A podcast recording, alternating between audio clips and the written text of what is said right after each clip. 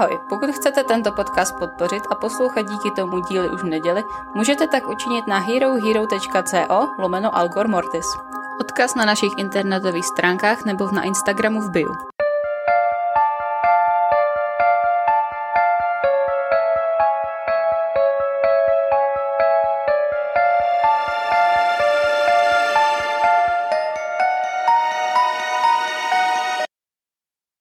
Tak tedy vítejte u 104. dílu podcastu Algor Mortis. Hostují Anet a Natálie. Um, děkujeme všem moc za recenze, respektive za to ohodnocení na Spotify. Máme tam úplně výborný skore, děláte nám strašnou radost a hrozně tím pomáháte podcastu, protože díky tomu může růst. Um, a tak jako více zobrazovat, takže uh, díky, díky, díky, každá, každých těch uh, několik vězdiček strašně pomáhá. Nejlepší je samozřejmě pět, ale chápeme, že um, chcete být kritičtí. Tak. Um, Což je v pořádku, když je to konstruktivní kritika.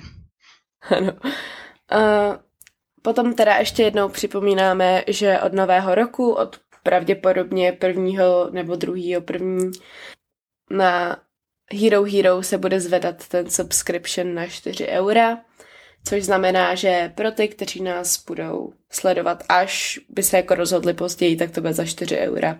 Pro ten zbytek, co nás sleduje, jako by teď to bude 3 na furt. Tak.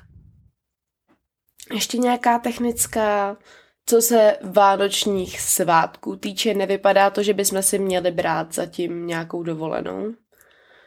Vypadá to, že by ty díly měly vycházet normálně. Tenhle dostanete tady až 23. Um, a následující by pak teda měl být už v neděli normálně. Tak, jak jsme zvyklí. Ale uvidíme, jak to bude. A co jsi pro nás dnes připravila? Tak dneska se podíváme na případ Tylera Hedleyho, který můžete znát i pod pojmem House Party Killer. A, a vydáváme se... Začínáme, ves... Začínáme z vesela. No, docela jo, no. a to nevadí. A vydáváme se tedy do města Port St. Lucia na Floridě, takový menší městečko na pobřeží. A Blake Hadley a jeho žena Mary Jo patřili mezi první obyvatele tohoto z toho města, a protože tohle město vlastně je založený na vysušený bažině. Víceméně jako všechno na Floridě. A nastěhovali se v roce 1983, aby byli blíž Blakeovým rodičům, který bydleli v nedalekém městě, eh, kde byli už jako důchodci. A Blake je inženýr v, jaderní, inženýr v jaderní elektrárně a Mary Jo je učitelka na místní základce. A v roce 1987 se jim narodí syn Ryan a o šest let později se jim narodí druhý syn Tyler. A Mary Jo uh, začíná trpět mírnými depresemi a Tyler kolem svých šesti let začíná vykazovat stejné příznaky. A protože se o něj rodiče dost bojí, protože uh, všeobecně ta, ta Mary Jo, ta jeho matka, oni byla hodně taková ochranářská okolo něho, protože on se narodil předčasně. A měsíc byl na inkubátoru, takže to bylo takový jako dítě zabalený v bavlnce, řekněme. A nechávají ho teda zapsat na terapii. A když se zdálo, že tato terapie nepomáhá, tak eh, mu v deseti letech už předepsali první antidepresiva, což je jako extrémně brzo. To teda. 15 pak dostává další, dostává Prozac a Adderall, což jsou, Adderall je lék na ADHD, a plus dostane eh, hormonální léčbu. A v 16 se potom stále potýká s depresí, začíná trpět bulimí a má hodně nízký sebevědomí. A jeho matka se bála, že ve škole by mohl být šikanovaný kvůli tomu, že je malý a takový oplácaný trošku. A tak mu doporučí, aby bral růstové injekce. V podstatě steroidy. V 16, jo, tak mimochodem. A což je... Což je to nejhorší, co můžete udělat. Tak steroidy mají spoustu nepěkných vedlejších účinků. Nejenom na tělo, ale i na mozek. I přes tohle všechno tak je popisované jako hodný a zdvořilý kluk. A chová se v podstatě normálně, chodil do skauta, skateoval, hrál baseball a hodně, jako s rodičem měl dobrý vztah jako dítě a často čekal, než se vrátí jeho otec z práce, aby si spolu mohli zahrát basket před barákem, což jim vydrželo mnohdy až do půlnoci třeba. A změna nastává až když Tyler nastoupí na střední, kdy jeho chování udělá takovou rychlou 180, kdy on jako dítě je takovej spíš tichý a takový jako trošku do strany kolektivu, řekněme, něco jako já. A najednou, když nastoupí na tu střední, tak se z něj stává excentrický teenager, který prostě musí být v centru pozornosti a takový ten člověk, který na sebe strašně musí strhávat pozornost. Určitě jste takového člověka měli ve třídě. My teda. Ano. Já teda na základce jo. určitě, na střední jsme taky měli. Mě. Neboj, až se z tebe stane excentrický teenager, tak uh, tě zavřu do pokoje nějakýho a nepustím tě ven. Na země už se nestane teenager. tak excentrický uh, adolescent. To, jakože to by byla hodně velká změna, to si úplně nedovedu představit. Ale jak jste si jistě už všimli, tak s Anet jsme docela polární opozita v tomhle ohledu. Já teda jako se sama cítím jako introvert, ale nevypadám tak, nezním tak. Já se, a nechovám se Já tak. jsem natky adoptovaný introvert. Ano, adaptovala jsem si tady, Anet. to jo, v září se budeme znát 10 let. To je strašný. Prostě je to takový ten typ člověka, co uprostřed hodiny se začne smát nebo vykřikovat jenom prostě proto, aby na něj byla pozornost. A v roce 2010 Tyler a jeho kamarádi najdou vyhozený gauč, který odtáhnou do nedaleké rezervace do lesa a tam ho zapálí. A vyjíždějí tam desítky hasičů, protože je to v rezervaci, mohlo by to lehnout popelem celý. Známe požáry v Americe. A tehdy jsou teda jenom napomenutý, ale Mary Jo se v tu chvíli bojí, že nad synem ztratila kontrolu. A tohle je myšlený ve smyslu, jako že ne, že by ho nějak extrémně kontrolovala, ale že prostě že má obavu, aby prostě se nedal na nějakou dráhu zločinu, řekněme. Jako nemyslím si, že ona byla taková hodně, hodně kontrolní, to zní blbě, ale jakože že mu nekontrolovala život. Hmm. Nebyla přísná. A jeho psychický stav se taky nelepší. A v tu chvíli je mu předepsaný hydroxyzin, což je lék na úzkost, a citalopram, což je proti depresím. Zná, známý jako lék, který zvyšuje čísla u pokusů u sebevražd u mladých lidí. Ono, jakože antidepresiva, antianxietika, všechno mají šílený vedlejší účinky a je důležité si uvědomit, že v Americe jsou třeba čtyřikrát nás jakoby silnější to, co dostávají předepsaný než tady. Třeba ten Aderal, jako já mám víceméně něco, co funguje na stejném principu jako Aderal a je tam desetinásobně méně té látky. Je to jako ty léky v USA jsou šílený. A on je prostě bere hrozně brzo a celou tu dobu a jenom je střídají, což je. A dochází přitom zároveň na terapii nebo jenom bere léky? To nevím. Protože to je, není nic horšího, než když člověk jenom bere léky um, na antideprese a úzkosti a nemá terapii. To nevím, to se přiznám, že jsem, že jsem nezjišťovala. Mm-hmm. Respektive, že jsem to nezjistila v tu chvíli taky Tyler začíná pít, začíná kouřit trávu a začíná s extází, což je vynikající kombinace mimochodem s těma antidepresivama a tak. A mimochodem mě, mně se zdálo jako z toho co u něj pak našli, že ani nestřídali ty, ty léky, že je prostě pro všechny najednou. Boha jeho. To už, to už jako ten člověk je úplně mimo, ten člověk prostě neví o světě. 90% jeho osobnosti jsou v tu chvíli léky. A v dubnu 2011 eh, je jeho bratr na univerzitě a Tyler je ve vězení za rvačku se svým kamarádem. Jako je ve vězení na týden, ale tak dobrý. A plus dostane ještě dva týdny domácího vězení, a za což mu Mary Jo sebere telefon. Mm-hmm. A to je takový nepříjemný spouštěč, kdy se zdá, že Tyler začíná nenávidět nejen svoji matku, ale víceméně všechny se, kterýma se nepohodne. Vy teda ta jeho rvačka s tím kamarádem. A v sobotu 16. července 2011 ve 12.15 odpoledne Tyler píše status na Facebook, který říká Party at my crib tonight, maybe. Takže party v mým domě, řekněme, dnes večer, možná.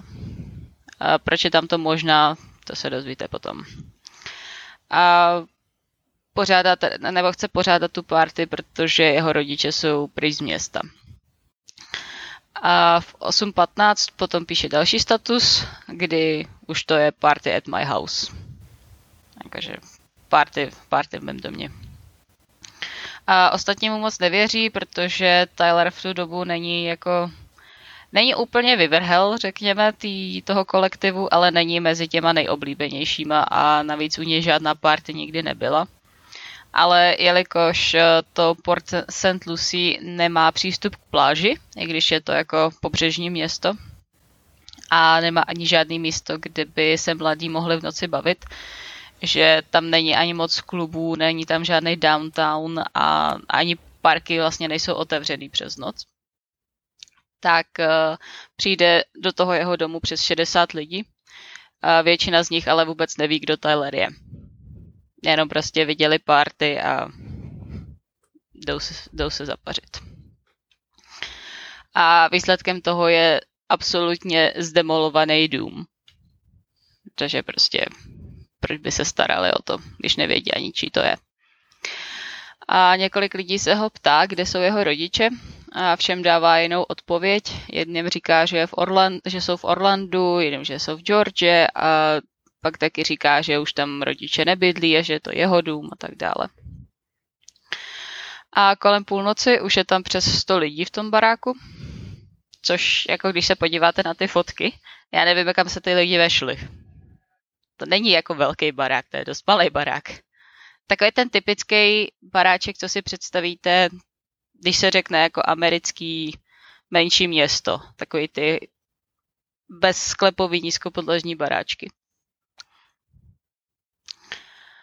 A v kuchyni pak se hraje beer pong a míček se zakutálí pod stůl a uvízne v nahnědlý tekutině, která se v tu dobu nachází i na klávesnici jejich rodinného počítače.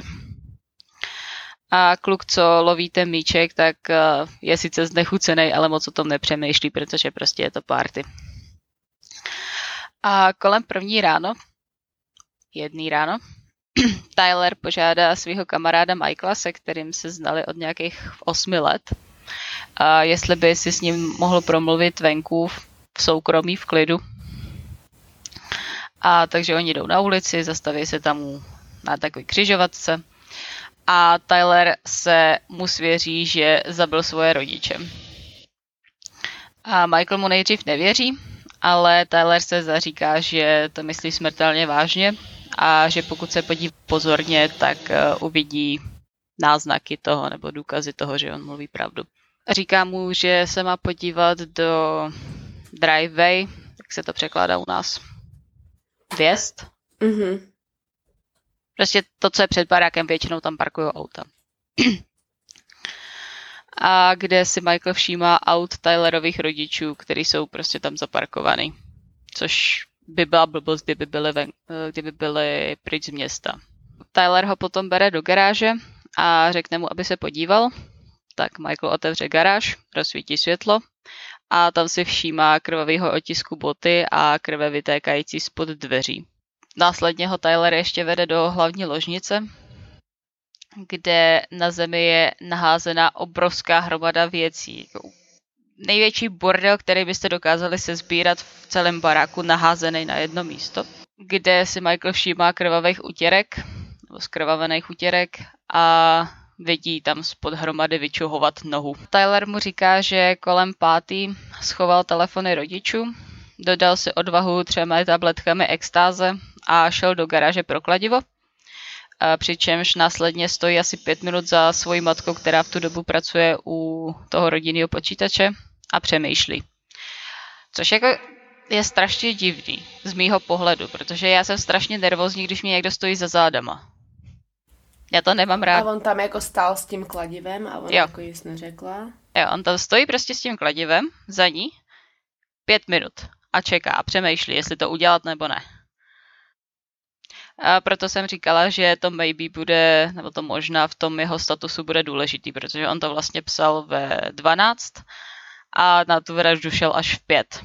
Takže on se ještě v těch 12 rozmýšlel, jestli jo teda nebo ne. Mhm. Nakonec teda, když se ta Mary Jo otočí, tak jim mají s nekladivem několikrát do hlavy. A kříkem se vzbudí otec, který v tu dobu spí v té ložnici a v šoku se Tylera ptá proč. Tyler odpovídá doslova proč kurva ne. Jakože why the fuck no.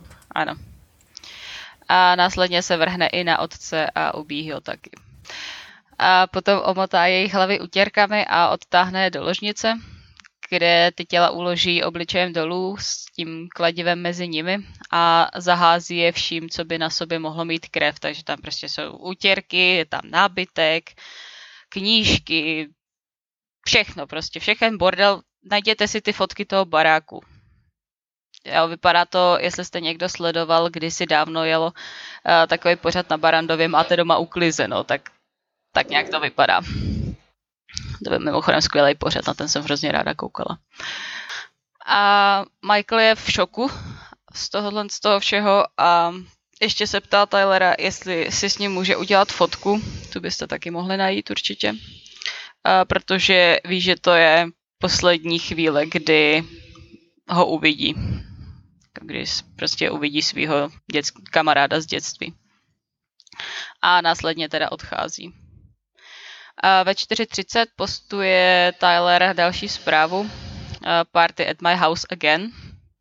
Takže on prostě furt jako furt zve další lidi. A, ale o dvě minuty později přijíždí na místo policie, kterou zavolal Michael, který oznamuje všechno, co, všechno, co viděl. Teda oni přerušejí tu party, zatknou Tylera a když je odváděný v poutech, tak ještě křičí, aby nechodili do ložnice. Samozřejmě policajti jdou do ložnice a najdou tam dvě těla. Tyler ještě v den vraždy potom vybírá pět tisíc součtu rodičů, je to taky na kamerce z, z bankomatu. A jeho kamarádi říkají, že Tyler často fantazíroval o zabití svých rodičů a pořádání párty s těly ještě v domě ale tehdy ho nebrali vážně, protože si mysleli, že to je jako další, další způsob, jak on na sebe chce strhnout pozornost. Bože. A 20. března 2014 je Tyler odsouzen za vraždu rodičů na doživotí bez možnosti propuštění a nedostal trest smrti jenom proto, že mu v době vražd bylo 17 takový hezký případ na ráno. My to nahráváme v půl desátý ráno, tak to je takový... No já si hlavně říkám, to jo, nakolik prostě můžeš říct u případu, jako je tenhle, že za toto dítě, jako za prvý je to furt dítě, je mu 17. Um, já, no, je to, jako, je to pravda, Samozřejmě no. je to jako velký problém, je agresivní, měl jít na léčení už dávno, ale prostě nevím, jestli to je ten americký systém uh, vězení, se kterým tak extrémně nesouhlasím, speciálně v případech těch malých dětí a dětí celkově. Prostě uh, jejich řešení je uklidit tohohle člověka na zbytek jeho života, což může být 60-70 let do vězení. To jako mi přijde naprosto nepochopitelný. Jako v tomhle tom případě zase neomlouváme, jo, to ne, co udělal je strašný, a potrestaný za to být musí, ale že jako spousta tohohle z toho, z té nerovnováhy v jeho hlavě prostě nejspíš byla způsobená tím, že mu v deseti letech dali antidepresiva. A, a rvali, to do, a rvali to do něj jako furt celý, celý jeho život jako od těch deseti. Dejme tomu, že pít se rozhodl sám, drogy se rozhodl brát sám, ale ty antidepresiva prostě bral od lékařů. A pokud nedocházel na terapii, což měl, tak ty dospělí v jeho životě udělali vážnou chybu, která k tomuhle prostě nějakým způsobem vedla. On... Tohle není stav, do kterého se lidi dostanou ze dne na den. Ani zdaleka. Takže s tím mixem antidepresiv, anti-anxiety, aderalu, extáze a alkoholu nikdo z nás netuší, co by udělali. Je to tak. Jak říká Anet, naprosto netvrdím, že to z, jako ubírá na té hrůze nebo na té hrůznosti toho činu. Velice očividně to plánoval a přemýšlel nad tím už dlouhou dobu, ale přesně jak říkají ty jeho kamarádi. On už o tom někdy předtím mluvil a nikdo se nad tím nepozastavil. A všichni si myslí, že tyhle ty kluci si dělají srandu, dokovat někoho nezavraždí. Fakt tohle je ta věc, která se tak často odmávne s větou kluci jsou kluci a podporuje se v nich tady tohleto extrémně agresivní myšlení. A nikdo se nad ním nepozastavuje. Můžeme se pak divit. Hm. Takže příšerný, uh, příšerný případ. Uh, díky za zhoršení rána. Není zač. Uh, moje světlo na konci tunelu je to, že do zítra na Spider-Man No Way Home. Nemůžu se dočkat. Um, co je tvoje? Že by mě teďka měla přijít výplata z YouTube. Je 21. Už by, už by to měli posílat. To si máš. Zase z toho strhnou Bůh ví kolik na daních, a tak jako... Co se dá dělat? Tak. Americký daně jsou hnusný. Takže to byla uh, příjemná konverzace. Zač- začínáme den na velmi pozitivní notu, řekněme. Ano, ale tak ono asi jako super nepomůžem. Eh. Kolik jsme měli opravdu veselých případů? Měli jsme vůbec nějaký? Jako relativně vtipný. Já byla ta Gerličů třeba. No a pak jsme měli ty, co dopadly relativně dobře, aspoň pro některý. Ale všechno je to stejně depresivní. Asi, asi bychom si měli zvolit nějaký lepší téma. A každopádně, jak víme, tak u tohohle teď budete usínat, takže si užívejte tenhle díl. A dobrou noc.